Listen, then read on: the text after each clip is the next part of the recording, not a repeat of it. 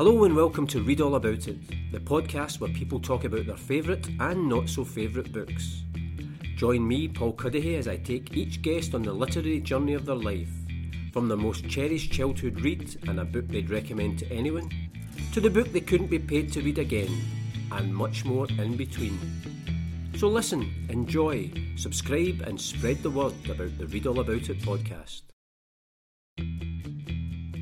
Hello and welcome to the latest episode of the Read All About It podcast. And I'm delighted to be joined in this episode by Kathy Rentzenbrink, who is the author of The Last Act of Love and A Manual for Heartache, and most recently, Dear Reader, The Comfort and Joy of Books, which is published by Picador and came out in September 2020. Kathy speaks and writes regularly on life, death, love, literature, literacy, and mental health and is often to be found doing bookish events at festivals and shops and libraries and in prisons uh, obviously pre COVID days, of course. In previous lives, Kathy worked for the bookseller, the reading agency, Quick Reads, Waterstones, and the Bell and Crown Inn. And despite her books being shortlisted for various prizes, the only thing Kathy has ever won is the Snaith and District Ladies Darts Championship when she was 17. She's now sadly out of practice. Uh, but that's still impressive. And, and, when I was reading up on it, you were the youngest ever winner, Kathy, and you hit 180 in the final, which impressed me very much. Thank you. I got an extra trophy for that. Well, listen, thanks very much for joining me on the podcast. I mentioned obviously the, the latest book that's come out, Dear Reader, The Comfort and Joy of Books which I've been lucky enough to read. And I tell you how much I enjoyed this book actually. I almost was tempted to make me notes in the margins of books, which I never ever do in books. That's how, you know, we just read gems throughout it. That's lovely. I feel I would feel honoured by that. I love it when somebody's got one of my books and I see that they've scribbled in it. That makes me happy. So thank you. Well, do you know, I had, I had, a conversation in one of the other podcasts with another writer, and, and I said I never take notes. Even from when I was a student, I never liked taking notes in the book. But she was the complete opposite, and she loved getting a book where it's somebody else has made the notes, and then she can start yeah. to imagine who they were, what the notes were for, and yeah, that's me. That's my way on. And I always think as well that, um, you know, if you are a purist about books, you would feel a bit aghast by my bookshelves because the books do get, they get dropped in the bath, they get scribbled on.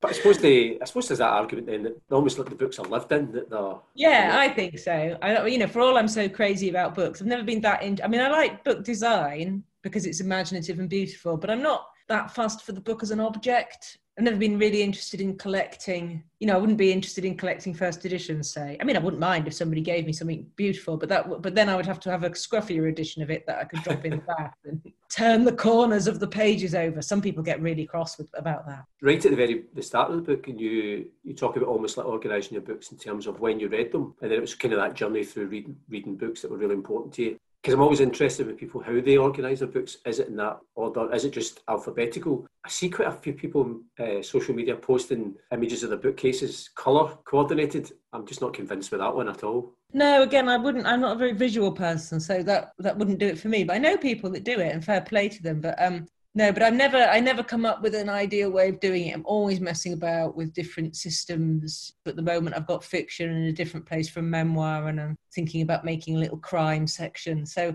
I'm sort of always messing about with them. But I still I mean the amount of times I'm looking for a book and I know I own it, but I just can't find it. So that's upsetting. yeah. I, I about a, a, couple of years ago, I, I reorganised my bookshelves in alphabetical order for that very reason because either I couldn't find the book, or invariably I'd organise them and suddenly discover I had two or three copies because I kept losing them and having to buy another one. So yeah. it has helped me a wee bit.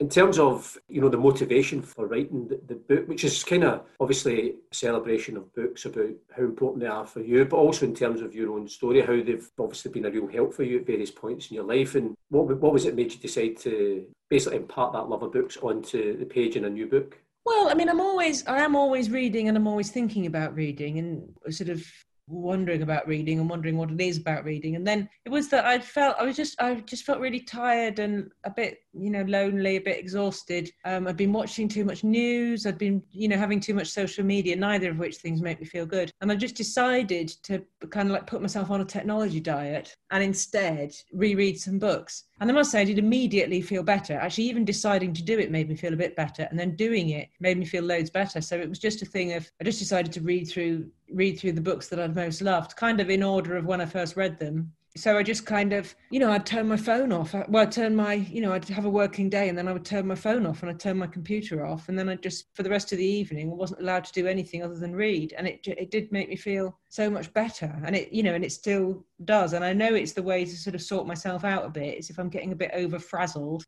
a bit overwhelmed by life, then I just need to turn everything off and, you know, reread favorite book in the bath. And then that, just helps to reset me a bit. Because one of the intriguing things about the book, and, and I love books about books. I'm a, you know, as soon as I go into a bookshop, if I see, you know, either a book about books or a writer's involved in it, I'm already won over. But quite often, again, we've had this discussion in the podcast a lot of times about people who reread books, and I'm always thinking there's always a new book that I should, if I'm rereading a book, mm.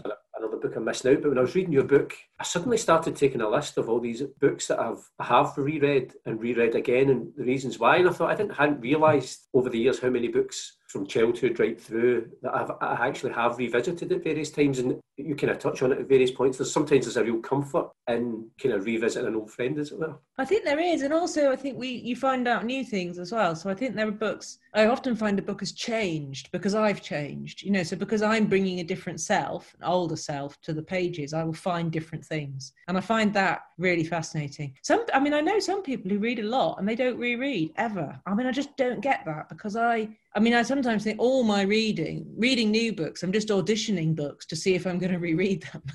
it, it's the rereading that's the real, the real sort of meat and drink of it for me. So I, I, tend when I'm reading something for the first time, I you know race through it at high speed because I don't like being uh, you know I find it as soon as I've got a story going, I kind of almost want to finish it because I find it a bit uncomfortable being in an open story. And then I mean sometimes I'll, I'll read something. I remember reading The Bone Clocks by David Mitchell, and I read it and then just immediately started reading it again. Um, so sometimes I'll finish something and straight away start rereading it, or I'll think like, oh yeah, I'm going to want to reread that so I think that's the yeah. So the rereading is so crucial for me. Um, some I mean, then it does get to the point where I will know books so well that I'll I'll almost like wish I could forget them a bit. You know, I'll think I'll start rereading something and I'll think actually I remember this too well. I'm, I'm gonna have to leave this a bit longer before I read it again. Because funny, I had that kind of effect with your book because I, I read it, and as I say, I'm a real sucker for books about books. But then having read it and almost been tempted to take notes, I, take notes in a notebook. But then I went back and was even over the past week or so again, just dipping back in and out of it, which which is just a really nice feeling to have. Yeah, it's comfortable, isn't it? I think once you I mean, I do not all books, of course, but I do think there are books where, you do have a sort of a friendly reaction to them, don't you? You have a kind of a that they are that they are. I mean, some books are called companions, aren't they? The, the companion to this, that, and the other. And I think that's the thing. Books become companions, and you feel like you're, you know, fellow travelers or you're alongside each other. I mean, obviously, for the for the purposes of this podcast, I've tried to put you on the spot and choose your, your favourite book in various categories. I always, it's almost like a kind of a slight apology stroke disclaimer that you'll not be held to account if, if at some point you choose something else somewhere down the line. Because it, it's an impossibility to, to choose one book in any category. You kind of touched on it already. At different times, different books will mean so much to you. Yeah, it's true, isn't it? So I did something the you know last week. Somebody asked me for my desert island book, and the thing is, I I could give a different answer on. I don't know. I could probably answer that question every day for a month, and I'd still be coming up with different things because it would depend on the mood I was in at the time. I don't have, and again, all your questions, which I very much enjoyed answering. I could have answered them all differently yeah. on a different day, but th- those felt like the answers I wanted to give on the day that I was doing it. Well, the first First question is always the favourite book from childhood, and the book you've chosen is Anne of Green Gables by L.M. Montgomery, which again, with people who are reading Dear Reader, there's a thread through that of like mm. just how much that book is, is meant to you. you know, what was it that obviously that elevates that book? It still sticks with you from childhood. Well, I think it's a little bit to do with the fact that my dad always felt a bit like a fictional character to me because he he was an orphan and when i was little i just used to love getting him to talk about you know his mum had died when he was eight and then his dad not that long after and he ended up running away to sea and it just seemed so sort of i mean really like he was like a character out of a storybook and i did completely adore him but i think it was my i think my love for him sort of grafted on to my love of anne of green gables another orphan another unwanted child who uh, she ends up, it all ends up happily, of course, but the very opening of the book, Matthew Cuthbert is going to get her, is going to pick up the orphan, but he thinks he's collecting a boy. And there's been a misunderstanding, and that the person that's gone to collect her from the asylum, gone to collect this boy from the asylum, has got a girl instead. And the whole thing in the beginning is like nobody wants her because she's a girl. Then, of course, she slightly charms them and they decide to keep her, even though she's a girl. And of course, they end up being very glad that they did. But I just think that notion of, oh, an unloved, being an unloved child,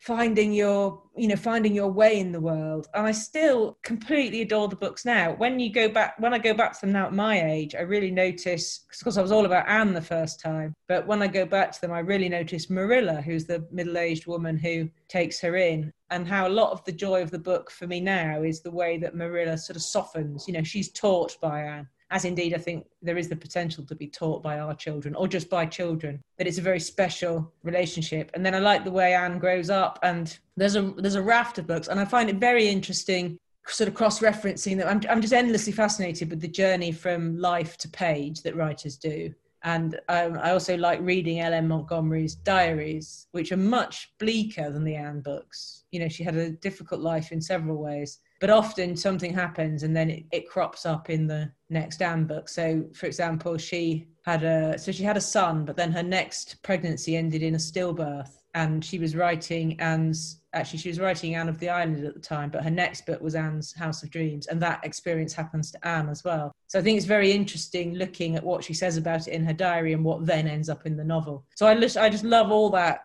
all that sort of thing, and there's sort of gentle I think I'd say they're social comedies, really, and that she never wrote them for a child's audience. Over time, it became clear that children liked them, but initially, she just wrote it as a, you know, as a book. I always remember my, one of my sisters reading them when she was younger, mm-hmm. to the mm. point where uh, my two sisters and my parents went on holiday to Canada one year, and part of it was to go to Prince Edward Island. Oh for, yeah, I'd love. You know, almost like a pilgrimage. Yeah, but uh, they were phenomenally, and they have been phenomenally successful over basically the entire 20th century. And there must there's just something in that engages adults and children, I think. Yeah, exactly. And again, another thing I find really interesting is reading, you know, reading authors oh, it's so fascinating, isn't it? It's that whole thing about what becomes successful and what doesn't become successful. And it's interesting reading her diaries because she just has no idea that the Anne books will turn out the way they do. And there's quite a lot of, she sort of grumbles. She'll say in her diaries, you know, like, oh, oh, they want me to write another Anne book and I've just had enough because children are interesting, but, you know, young women aren't interesting and love affairs aren't interesting and I don't want to write it, but, you know, I'd rather write something else, but it's all that they want. You know, so all this sort of like grumbling and complaining.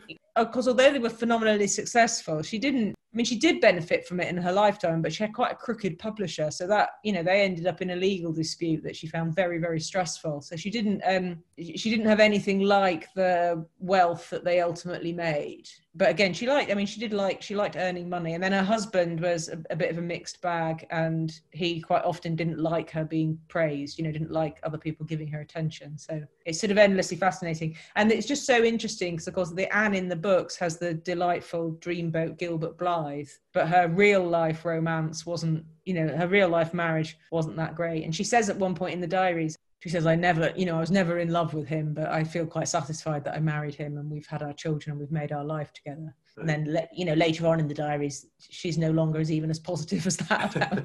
you mentioned right at the start when, uh, when I was just asking you why you chose that book, you, you were talking about your dad and his, his life. And in Dear Reader, he's a brilliant character. I think everybody will read that and really they'll really engage with him. I think is mm-hmm. I don't know if that's just a byproduct of you having written the book that you know, especially when you, you, talk about his journey in terms of discovering books himself and reading. But he's such a brilliant character in the book.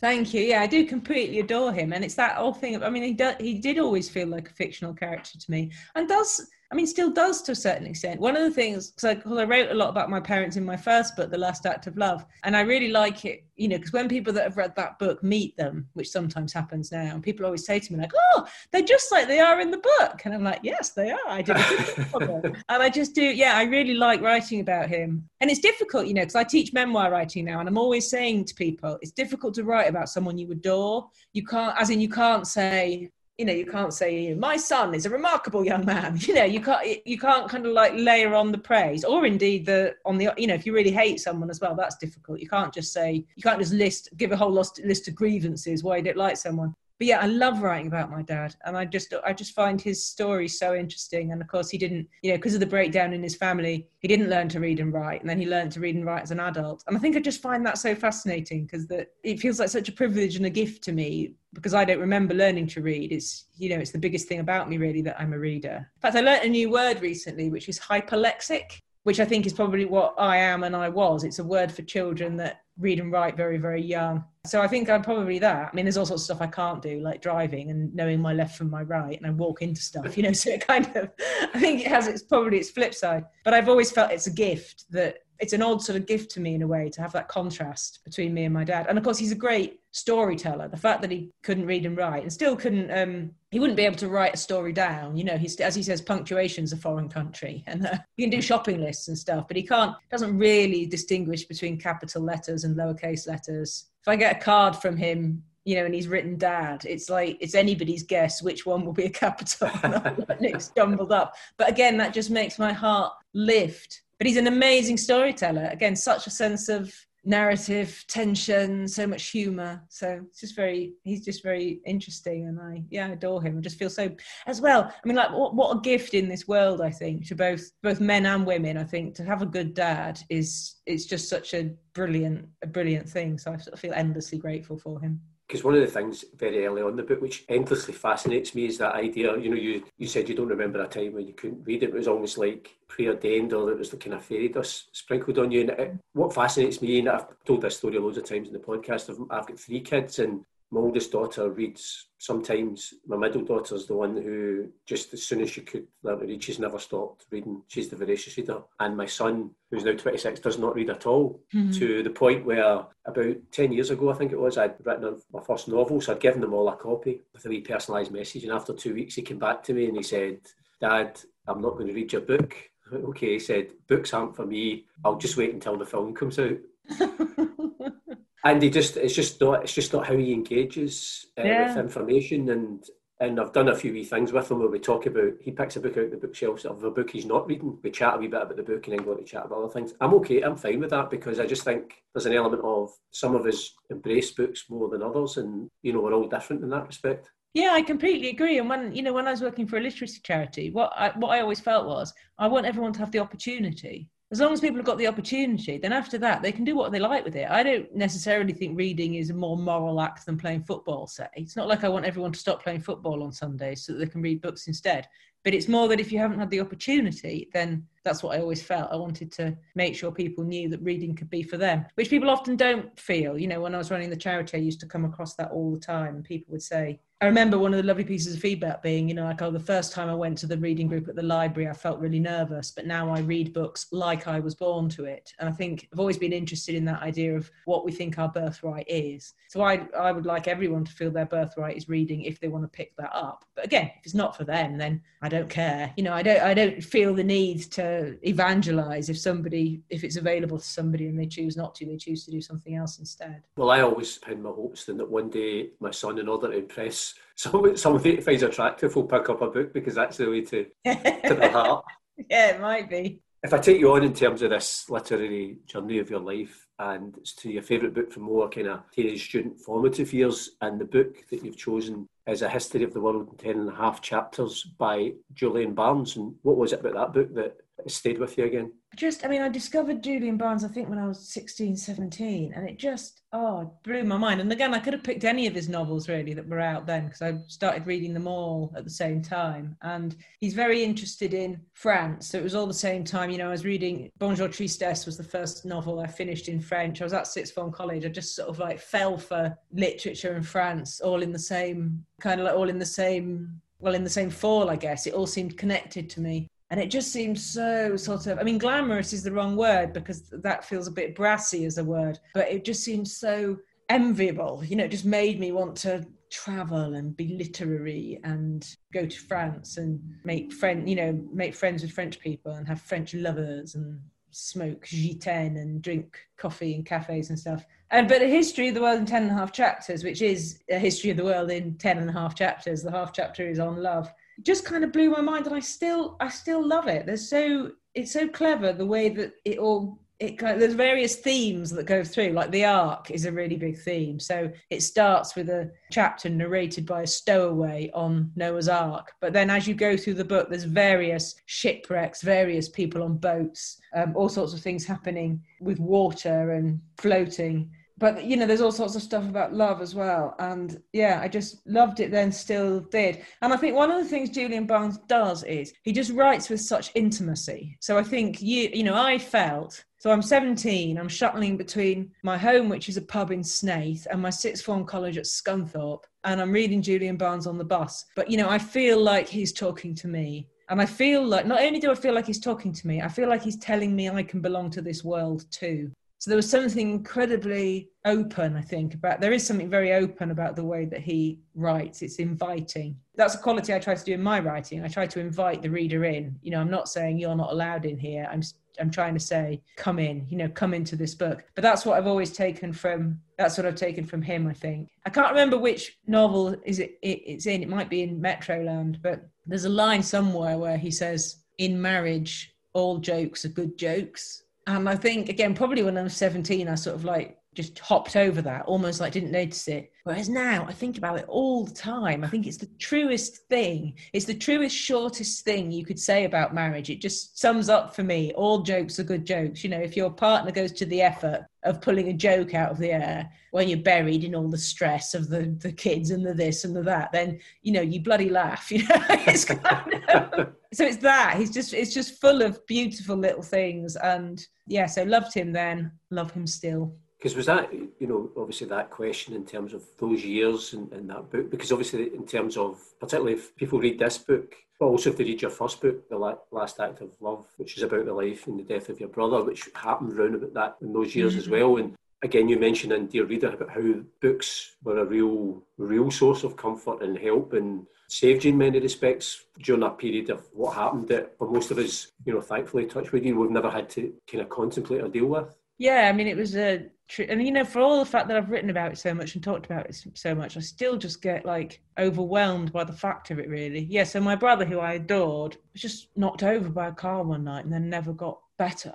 And he, you know, he didn't die straight away. He was alive for eight years in what's called a persistent vegetative state, and it was just, tr- just so truly awful but quite often what i would i just couldn't i mean i just couldn't believe it. I just couldn't believe it had happened. It was so terrible. But quite often the thing that would keep me you know would keep me afloat was was reading and i just you know i just had to read and i do think that at the most basic level because i think people can sometimes people turn their nose up at the notion that reading is escapist but you know it really was for me it really was like it would just give me a bit of time off from myself and the world and i was talking to a friend recently who's been you know very suddenly and horribly bereaved and she said oh i can't read uh, I said, you know, I said, don't worry about it. Loads of people can't read. You know, lot, you know, it's kind of a symptom of grief that people can't read. But I've always been I've always been able to. It's not that I, I, don't want to read new things. I don't want to read hard things. I don't want to read difficult things. But I can always, I can always reread. I can always find something to read, and it's just really essential. It's just how I kind of like switch off from the reality of what's happened. I think,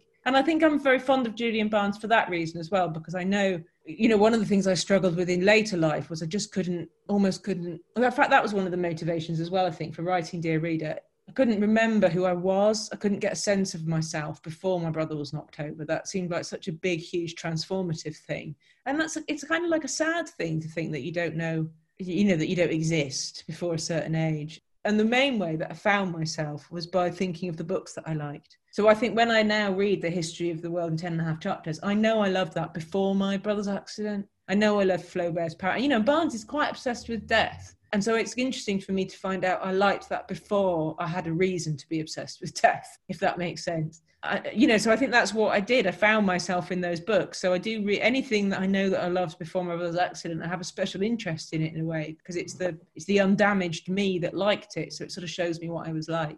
I remember at the time reading The Last Act of Love and, you know, loving the book and obviously admiring the honesty and have this thing of, some of it's for me is like a kind of faith-based thing where I just kind of count my blessings every day and just kind of thank for me, God, and for every day it's in my life because I know and again, you make that point at some point in the book, towards the end of the book, that bad things do happen in life to people and to all of us at various points. And so you, it's kind of almost like trying to remind myself to appreciate the days that are good and the people that are there, and always admire the honesty, and which I always think must be really difficult to tell your own story and, and share it effectively? I mean, I think honesty is hard, but I also think in some ways, for me, I just wouldn't bother with doing any of this if I wasn't going to be honest with it. So that kind of, in a way, keeps me on the straight and narrow with it. You know, I feel like I didn't crawl over glass to survive what I've survived so that I could be an inauthentic person in the world. Does that make sense? It, yeah. it, it, was so funny actually. My son the other day, I can't remember, I said something about authenticity, and he said, "Mummy," he said, "You're always talking about authenticity." He said, and I tell you what, no one cares, including me. Which is, I mean, there's nothing like an 11 year old to pop pinning yourself. But yeah, but I think that, you know, that thing you said, that is the trick of it. That's the trick of life because it is really difficult to be grateful for the absence of a tragedy. So many people, when something happens, they say, if only I'd known how happy I was you know something terrible happens and immediately people are filled with this intense nostalgia for the few days beforehand. But in those few days beforehand usually they weren't feeling particularly happy. They weren't thinking aren't i lucky that i can cook this meal for my family? They were more thinking you know and i uh, you know i do it myself. I try not to. I drift into you know moaning about stuff but i do try to you know arguably it's one of the it's one of the more useful things is to just to have an awareness that things can change in the flick of an eye you know in a complete instant things might change. So to try and appreciate the the here and now and just be grateful you know grateful for small pleasures grateful for the sort of tiny movements of life.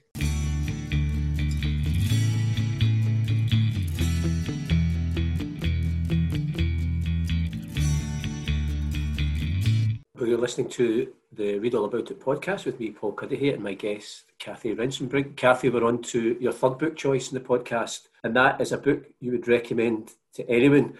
Again, from reading your own book, I'm guessing that might have been quite a difficult choice to make. But interestingly, you've chosen quite a, a recent book, The Confessions of Frannie Langton by Sara Collins. Yeah, I mean, I just, again, I could have picked a lot of books because I do like recommending books to people, but um, I, do, I love this novel so much I write about it in the book because I wasn't, you know, when I, again, when I started writing books about books, I did decide that I wasn't going to write about recent books because again, that would just be too consuming. Because I was still reading loads of new novels as I, as I was, re- as I was really reading my old ones. I thought, oh, it'll confuse me. It'll confuse other people. I won't, I'll just cut it off. You know, I won't read it. I won't write about anything recent. And then a couple of things I just kind of slightly couldn't resist or they crept in. And this was one of them because I used to have a thing where if I was reading a book that was really good, I just couldn't go to sleep. So I'd sort of stay up all night reading it and did that with A Little Life by Hanya Yanagihara. And then I felt really, really mad the next day. And then the day after that, so I just thought, I've got to stop this. I've got to stop this staying up, up all night lark. And I went through a stage of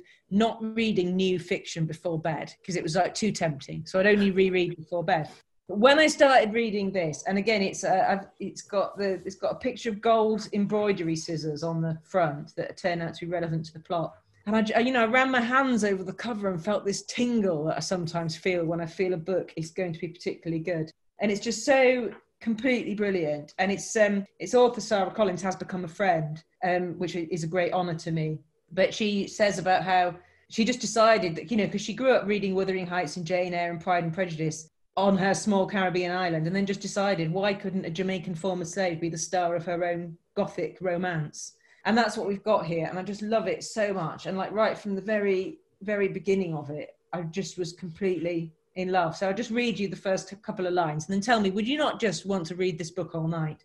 My trial starts the way my life did a squall of elbows and shoveling and spit. From the prisoner's hold, they take me through the gallery, down the stairs, and past the table crawling with barristers and clerks. Around me, a river of faces in flood, their mutters rising, blending with the lawyer's whispers. A noise that hums with all the spite of bees in a bush. Heads turn as I enter, every eye a skewer. And like, yeah, so I did stay up reading it till about three o'clock in the morning. And I just, I just love it. It's a belter of a story. And, you know, our heroine, Frannie, ends up on trial because people say that she's murdered her mistress, but she could never have murdered her mistress because she loved her um, so it's a love story, it's a historical novel, and yeah, I just completely and utterly loved it. Because sometimes so, you know how that you, either when you read or when you hear like a paragraph like that or a sentence, and then as a writer, obviously there's part of you that is absolutely blown away. There's also there's also a wee part of me I always think that's some benchmark to try and reach. Yeah, it's interesting because I don't. I tend to just be inspired. I think by good writing. I mean, I didn't used to be. So you know, so for years, if you think, I mean, I always wanted to write a book and didn't finish one until I was 42. And I do think quite often I'd give up I mean, I gave up for loads of different reasons. I did used to give up because I would just be overwhelmed by other people's brilliance. So I did used to think, like, I can't be as good as Julian Barnes. I can't be as good as Hilary Mantel. Why bother? And actually, then I did realize, you know, I don't have to sound like them. I have to sound like myself. The only thing that matters is trying to sound like myself. And when I teach writing now, that's what I'm always saying to people. Don't try and sound writerly. Don't try and sound like someone else. You're just trying to sound like yourself. You're just trying to really communicate as you. And again, trust that trust that you're good enough you know that your experiences are good enough because that's what i find exciting in, in writing it's the uniqueness of someone's experience the cross section of who they are with what they see and then what they can put on the page that's what i'm in it for i'm not interested in I mean, I love reading Hilary Mantel, but the world wouldn't be a good place if we could all write like her. but if we could, it wouldn't be good.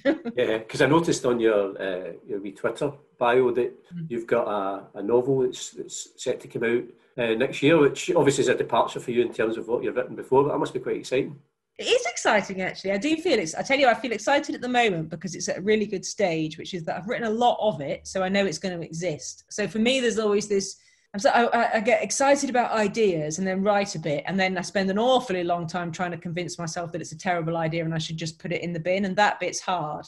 But then there comes a point where I know a book's going to exist. I've got critical mass. You know, there's enough of it that I know it's going to exist. And actually, from that bit onwards, I always feel really good. And then I really like the collaborative stage. So my novel's with my editor now for some notes, and I've got another edit, edit to do but I feel good about that. I will really enjoy the love seeing covers, the whole thing that, you know, I, I, just find it so exciting that other people are involved in my work, that they'll send me some covers to look at. And that's just really exciting. And then I actually really like, not all authors do, I really like the PR bit where you talk about the writing. To the point, to be honest, where I like that best. I think I write books so I can then talk about them. I do like writing, but what I love even more is I like talking about writing endlessly fascinated in writing process. So I think that's kind of a lot of writers resent the time away from the desk, but I find writing very lonely. So I kind of slightly have to chain myself at the desk so I can get a manuscript together. But then everything that happens next feels completely joyous to me. When it gets closer, though, having said how brilliant it is, I'm also in a nice stage of it because I know, like nobody else is, that it's with my editor and my agent, both of whom I trust, both of whom like it um, and it's not yet at the stage where it's going out into the world. When it's at that stage, I will then also get a bit anxious about what people think. I say a bit anxious. I'll lie in bed sweating, shivering, and moaning, and thinking, "What did I do this for?" I suppose that's the, that's the same. I suppose every time you, you bring a book out, I, I think from my point of view, it's always great to have somebody like you who's just you know loves talking about books. So you know it's great for in terms of that. There was a couple of things you that I really loved in your book, dear reader. The I think somebody at one point calls you a book whisperer because of that, yeah. always that tingle. But the other bit, the bit that I actually laughed out loud at was, and again, it kind of touched on that thing you were talking about, reading all night to you're so totally disorientated. The bit where you were in, was it the shop, and the, the shop assistant's a bit concerned when he asked you, and you started explaining, and his answer was, "Do you want a bag?" It was, yeah. It, I can't remember what year it was, but it was it was between Christmas and New Year, which I always think is a funny time anyway. And I've been reading, I've been reading Kate Atkinson, Life After Life, which is brilliant. But again, that novel keeps inviting you to consider the roads not taken, you know, because it keeps the character keeps dying, the story keeps resetting. So yeah, I'd been reading that very intensively and wondering about it. And then yeah, so he asked me, yeah, the the Marks and Spencer's a key retail park, and he asked me, "How are you?" And I said, you know, I'm feeling quite peculiar. I've been reading this book and da da da da da da. And he just looked at me and said, Do you want a bag? it was so funny. And then I went home and told my husband. And for a while after that, whenever I went off on a flight of fantasy, he'd just look at me and say, Do you want a bag? it's just, it is, it's absolute laugh out loud funny. Yeah, that was funny. Sometimes I do, again, like when I'm writing and not seeing a lot of people, reading or writing and if i get into that world and then go out into the world i do often find i'm a bit peculiar. I like over communicate with you know like the train guard or something and i can see them starting to think what's going on here. But it's just because i haven't seen it's because i've been living in my interior world and i've slightly lost the plot on appropriate social behavior. I tell you what I struggle as well with in a nice way. So like going to festivals, literary festivals, it's so nice because the whole place is full of book lovers and again, it, quite often I'll go somewhere for a few days. So I'll do an event for my own book, but then I'll interview authors for a few days. And over a few days, like I'll really get to know the place and the people, and I'll walk around, and everyone will be smiling at me. And people, you know, people I don't know will say to me like, "Oh, that was brilliant earlier on," or you know, "Oh, you did a great job there," or whatever. And then when I leave the festival, I'll be on the train and I've just forgotten I'm no longer in that environment, in that vibe. So I'm carrying on being extremely friendly to people, but of course now that I'm out the thing, they don't want me to be friendly with them. So I've sort of learned to try to transition a bit better out of those environments. Because the other thing I was going to say about dear reader, and particularly in relation to this category, a book you would recommend to anyone, one of the things which is really good at the end of each the chapters, you, whatever the theme is, you choose, you, you give people about another five or six recommendations. Now, there's two sides to that. One, it's brilliant for recommendations,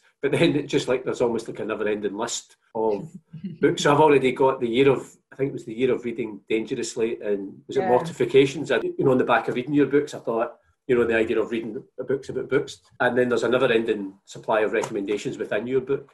Yeah, I hope that it's, uh, again, reassuring rather than stressful. Sometimes people do get overwhelmed, don't they, by having lots of books to read. And I always think it's a shame when they do. I mean, I don't really. Well, again, it's like I could, but then I would think I would ru- have ruined the great joy of my life. So I've just accepted that there's not enough time for me to read everything. So I'm just not, I'm not worrying about it. You know, I don't if, you know, sometimes you do, don't you? Sometimes I will listen to some conversation between people and think, "Gosh, they all sound very clever," and I'm, am, am I some sort of a massive thickie because I haven't read this or I haven't read that? And quite helpful when you start doing radio. Like before, before I was on Radio Four, I'd listen to people and I'd think, like, "Oh, they're so intelligent. They're like a different species. I'm so stupid compared to them." And then you realise that when you do Radio 4, you kind of get a chance to prepare for it. They invite you on the programme, then you spend an afternoon slightly swatting up. So and I don't think I realized that's what people did. I thought they just like walked in off the street and sounded that good. but then you do it and you realize it's not like that. So no, I never want anyone to feel, you know, sort of under pressure or under stress about having to read. It's only ever about pleasure for me. But the lists in between the chapters as well, they're designed to be like in a bookshop, you get something called a dump bin, which is the little stand of between five and eight books. So that's what I wanted those lists to be, like a little themed dump bin in between every chapter. I always think one of the most exciting things about reading is when you finish the book and that, especially if you don't know what you're going to read next, that anticipation of going to your bookshelves and finding whether the books yeah. give you that tingle with your fingers or just the fact that, you know, at certain points, a book will just suddenly catch your eye. And I love that moment where you, just before you start a new book. I really like as well the way that one thing leads one thing leads to another, not necessarily in a really sensible way. Like because it all depends on what it was you liked about something. That's what I, you know, working in a bookshop, people would say, like, oh, I've just read this, I want something else. But quite often, you had to ask them what it was they liked about it because it's, it's not always necessarily clear. Like, say someone's just read, I don't know, The End of the Affair by Graham Greene. It might be that they like World War II, or it might be that they like doomed love affairs, or it might be that they like spiritual struggles. And kind of depending on what it was they really liked about it, that helps you though actually Brideshead Revisited does tend to be a fairly safe recommendation if they haven't read it because that is World War II doomed love affairs and spiritual struggles. but it's that but that's what I find interesting and I find it interesting tracking that in myself. If I read something and really love it, but then from there I might look for something similar or I might just feel I want something completely different. And I never quite know which way I'm going to jump, but I enjoy that. It's rarely it's not unrelated. You know, there's a that game, isn't it, where someone says a word and you have to say a word that's completely unrelated to it, and it's really hard. So I think that's what's reading. Whatever I'm reading will influence what I'm reading next, but not necessarily in a straightforward way. Yeah, because there's also a lovely bit in the book, almost like harking back to the, the simpler pre-Google era, where you know if you didn't know how to spell a word or what it meant, you looked in the dictionary. Mm. If you, I don't know if you wanted a book recommendation or whatever, you asked a bookseller or you asked a librarian, as opposed to just opening up your phone and asking Mr. Google.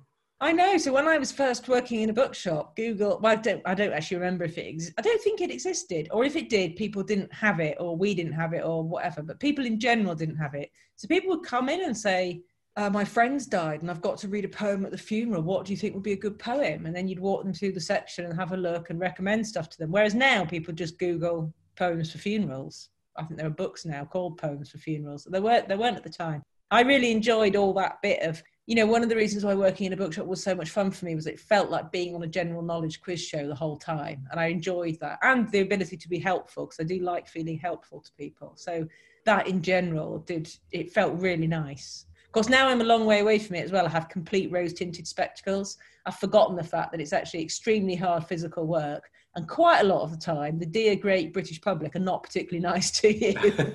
I've forgotten that. I only remember the nice customers now. Well, from uh, recommending books to all and sundry, we're on to the fourth question, and that is a book that you couldn't be paid to read again. And the book that you chose was Pickwick Papers by Charles Dickens. Yeah, so I really struggled with this question uh, because, to be honest, I could be paid to read it again. Really, there's probably nothing that, outside of. I, I really dislike true crime, but outside of true crime as a genre, I would struggle. I could never pick a, a book by a living author for this question because it would just feel too mean. But I must say, Pickwick Papers, I did struggle with it because Pickwick Papers gets quite a good write up in Little Women, which is another one of my favourite children's books. Because Jo March and her sisters, uh, they make this post box and they call each other after the characters in, in Pickwick Papers. So, of course, I thought because of that, I was going to love it. I just found it fairly incomprehensible. I mean, I just didn't, it just sort of like you know, I don't, I struggle a bit with Dickens. I like Great Expectations, Tale of Two Cities, Christmas Carol, but a lot of the long, young, longer ones, I just get really, just get really lost. Yeah, so I wouldn't, I did find Pickwick Papers tricky and would rather not, would rather not have to re-engage. But of course, the bookworm bit of me thinks still is still is tempted to think, oh, but but maybe if I did have to reread it, maybe I would finally get it. I quite often, you know, if I don't get on with the book, I am inclined to think it might not be the book. It might be me that on a different day I might enjoy it. So I very rarely write something off forever. I just think this isn't a good match for me today. I had never read, I've never read Pickwick Papers, but I bought it during the lockdown because I did a podcast with a friend of mine, a writer up here in Glasgow, and I think the theme was funny books, and he chose Pickwick Papers as one of his mm-hmm. favourite funny books. And I'd read some Charles Dickens, so I've got it on my list of, of books to read. But interestingly, in, the, in your book, dear reader, you do make the point of I think the first two or three Dickens books you said you read, you read them when you were younger as a bridge version, so you hadn't realised how you know wordy they were. I know, yeah. We did, we had this trolley that we got to choose from, and I just didn't realise that they were abridged, that they were kids' versions. So I thought I'd read them all, and then I think I've never quite recovered from the shock of how long. Maybe I need to read them all as a, as the abridged versions that I was reading when I was seven, and that I thought was so good. well, I, I, at one point I will. I'll have a go at the Pickwick. Yeah, tell me, tell me how you get on. If you really love it, if you think it's the best book you've ever read in your life, then I will give it a go. I'm trusting you to be honest. well, but we we go on to the last question in the categories. That's the last book you read or are currently reading, and the book that you've chosen is People Like Us by Hashi Mohamed. Yes, I'm currently reading this at the moment. I love it, and I'm reading it because I was at Cheltenham Literature Festival. Just got back from Cheltenham Literature Festival, where and Hashi was there, so we had a couple of conversations, and it's about his journey. So he is a barrister now, but was a refugee from Somalia. And he writes really interestingly and brilliantly about social mobility. And early on in it, I thought this was funny. There's a bit where he he does a, he makes a documentary for Radio 4 about social mobility and then Private Eye do a cartoon where they put they have a sort of a smartly dressed guy standing next to you know someone who looks like they're from the rougher end of the trench and the smartly dressed guy says i've just listened to this documentary about social mobility on radio 4 and the other guy says what's radio 4 and that encouraged him to feel he had to get out you know get you know right and get out get out about it. But i just yeah it's just really interesting. And so all sorts of things about social mobility about class about race how they work and i'm enjoying it very much and i like him a lot so it's very interesting to me. And of course, having, again, he examines the term social mobility and what it means, and this the idea that it's, you know, is it enough to kind of like escape from, you know, that it's almost like used to be the model that one or two bright kids would be plucked out of the working classes and kind of like given a scholarship and risen to grandeur, and whether or not that's a good thing or not. And as he says, you have to work the system that there is if you want to make progress. Or that's what he's suggesting, rather than wait for society to be completely reformed in the way that you want it to be reformed. He's trying to give advice about what you do in the now so that you can make things better in the future. So I find all that, you know, all of it's all of it's very interesting. Obviously, that's a, a non-fiction book. Do you do you have a preference, or is it just? You, you obviously do a lot of rereading, but do you just if a non-fiction book catches your eye, you know, particularly like that after the Cheltenham Book Festival, then you'll pursue that, or do you prefer fiction?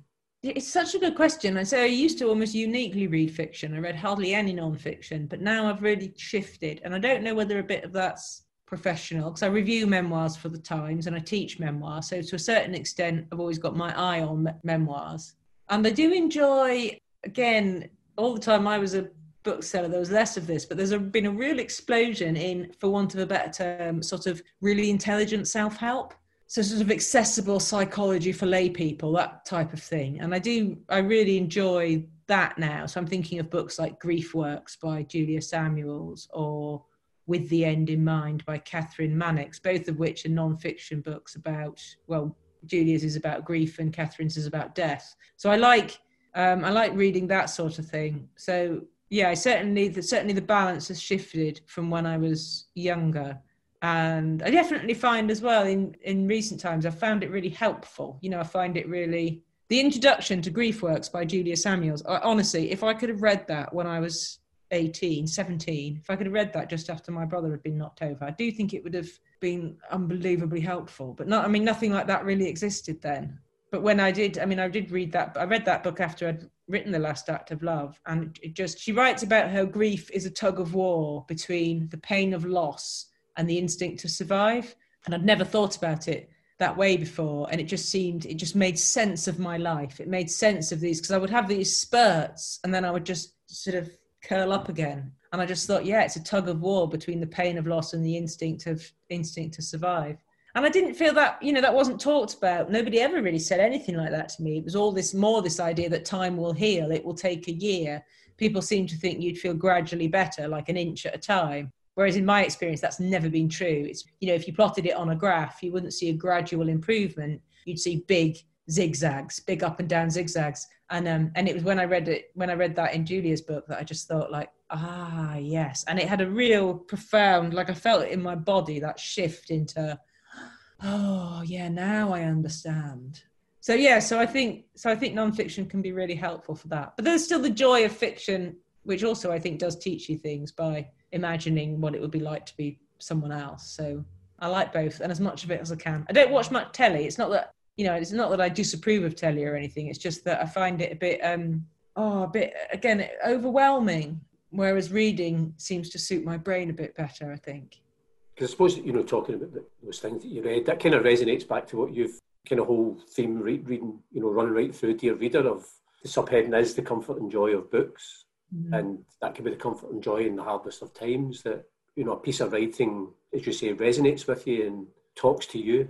Yeah, it's the most extraordinary thing, isn't it? I still am completely and utterly amazed by the profound nature of the fact that you take this book, this thing that was invented you know, it must be the best invention ever, possibly after the wheel. I mean, who knows? but these this shape that's now existed for hundreds of years, and you take it and then you read in a linear fashion for 50,000 words or whatever, and then you get to the end and you've had this complete other experience. You've traveled all over the place, you know, mentally and physically. I just still find that amazing. And then that's just one book. If you've got a shelf of books, the fact that all of them do that for you, all of them take you to such different places, uh, is staggering. And I've never been really that interested in real world travel. I'm kind of quite happy if I did have, if somebody said you can have a week off, I mean, let's forget about the virus. Somebody said you can have a week off, here's loads of money, what would you like to do? Honestly, what I'd really like to do is check into some like quite swanky, comfortable hotel with like white linen sheets and stuff where they would bring me food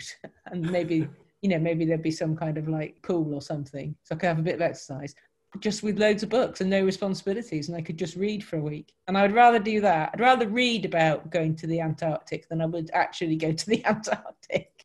I think that will resonate with a lot of, a lot of people listening who are who love books for that. Just that even just that luxury of taking a step. It's a bit like the idea of imagining putting your phone down for a day even. Yeah. Just taking a step back from the kind of hustle and bustle and noise. Which I mean, which I do, and I plan that now. So you know, I've had a really busy week, and what I'm going to do after I've finished my commitments for today is I'm going to turn off my computer for the weekend. And I always already know what I'm going to read. I'm going to read, I'm going to finish my People Like Us by Hashi Mohamed, and then I'm going to read Yaa Gyasi's new novel, which have just been sent. And I've read the first three pages, and again, they are just wonderful. I mean, just spectacular. So I'm going to do exactly that. I'm going to switch off and I'm going to read that and so yeah i've got my i've got my little plan and it will the switching off's really necessary i mean i could you know read half an hour of it check my email again read half an hour of it see if anybody's saying anything on the social medias but it won't be as satisfying as if i switch off and just allow myself to have the whole book Absolutely, that sounds that sounds perfect. And one thing, again, towards the end of your book, you were talking about, you know, that idea as, as a reader, you're always curious when you see other people what, what they're reading. I think I've said this in a podcast before, and people can have this idea if they want. I had this idea for a, a photo book, basically pictures of people reading books in public.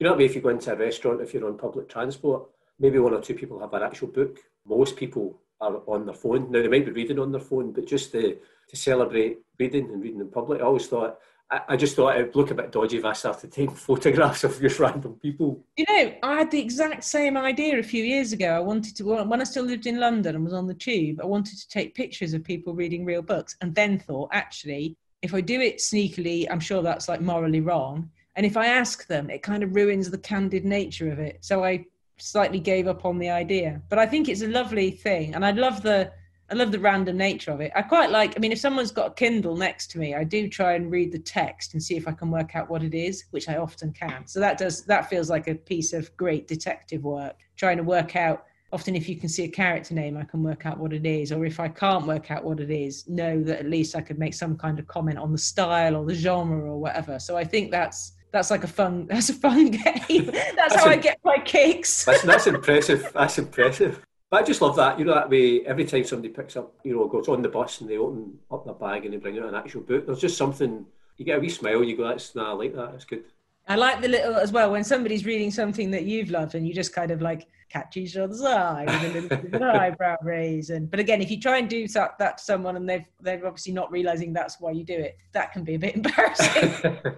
this is true. And I always like point at the book, you know, and then it then I go back to thinking like, oh, I wish I'd just not. I quite often, you know, one of the reasons I was a really good bookseller. Actually, I was a really excellent barmaid. And the reason for both of those things is I'm genuinely really interested in people. I love talking to strangers. I've got no kind of barrier between, um, some people think this is a problem.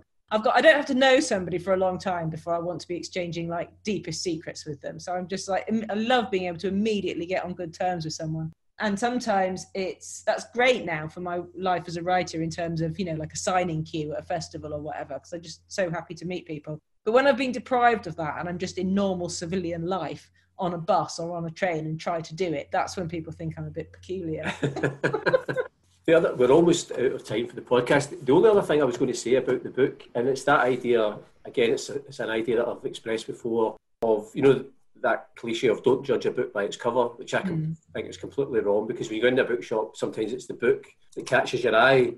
Are you pleased? Because Dear Reader is is the kind of book cover I think that will catch people's eye on bookshelves and in bookshops. I think it's so beautiful, and I do think I think covers do really matter. And I would find it very difficult to have a book out in the world where I didn't like the, you know, I couldn't I wouldn't like it if I didn't like the cover of my own book. But I think my publisher has done an amazing job. And it has this gold foil on it. Someone emailed me the other day to say they were reading it by candlelight. Thought that was quite nice. They were reading it by candlelight, and that the gold was glinting in the uh, was glinting all around them and looking like lots of little stars. And that made me feel very happy. No, it's a really eye-catching. They've Done a beautiful cover. job, haven't they? They're gonna. We've just been looking at the paperback one, uh, which isn't for. It's not. It's not for months and months and months. Um, but we're going to keep the same cover because we just all think this one is so nice. So sometimes you get a completely different cover, but we're just going to hang on to something quite similar because it's just, I mean, I'm just staring at it now. It's just gorgeous. It just is so, it just looks so relaxing and lovely. And then it's got dark green end papers inside. I do like book architecture. You know, I like the way books are made. And if you, uh, if anyone's got it, let me say as well, If you take off the dust jacket, then it's a really gorgeous turquoise color inside, and on the spine in gold it says dear reader cathy rentzenbrink but there's also another little flower detail the same as the cover so again it's got hidden good stuff the more you investigate the more you find well, I can recommend the book cover, but i can also re- recommend the book, Dear Reader, The Comfort and Joy of Books, which is out now, published by Picador. And apart from reading the book, you will end up with a million and one book recommendations. But Cathy, it's uh, we have come to the end of the podcast, but I have to say I've, I've really loved talking to you about books this afternoon. It's been such a huge pleasure. Thanks for having me on. Thanks for listening to the Read All About It podcast, and I'd love to hear what you thought about it. You can get in touch via Twitter at ReadAllAbout20, on Instagram at ReadAllAboutIt podcast, or you can send an email to readallaboutit at paulcuddihy.com. If you've enjoyed the podcast, subscribe, leave a review and spread the word. If you haven't enjoyed it, say nothing to anybody. But I do hope you can join me, Paul Cuddihy, next time on the Read All About It podcast. And in the meantime, keep reading.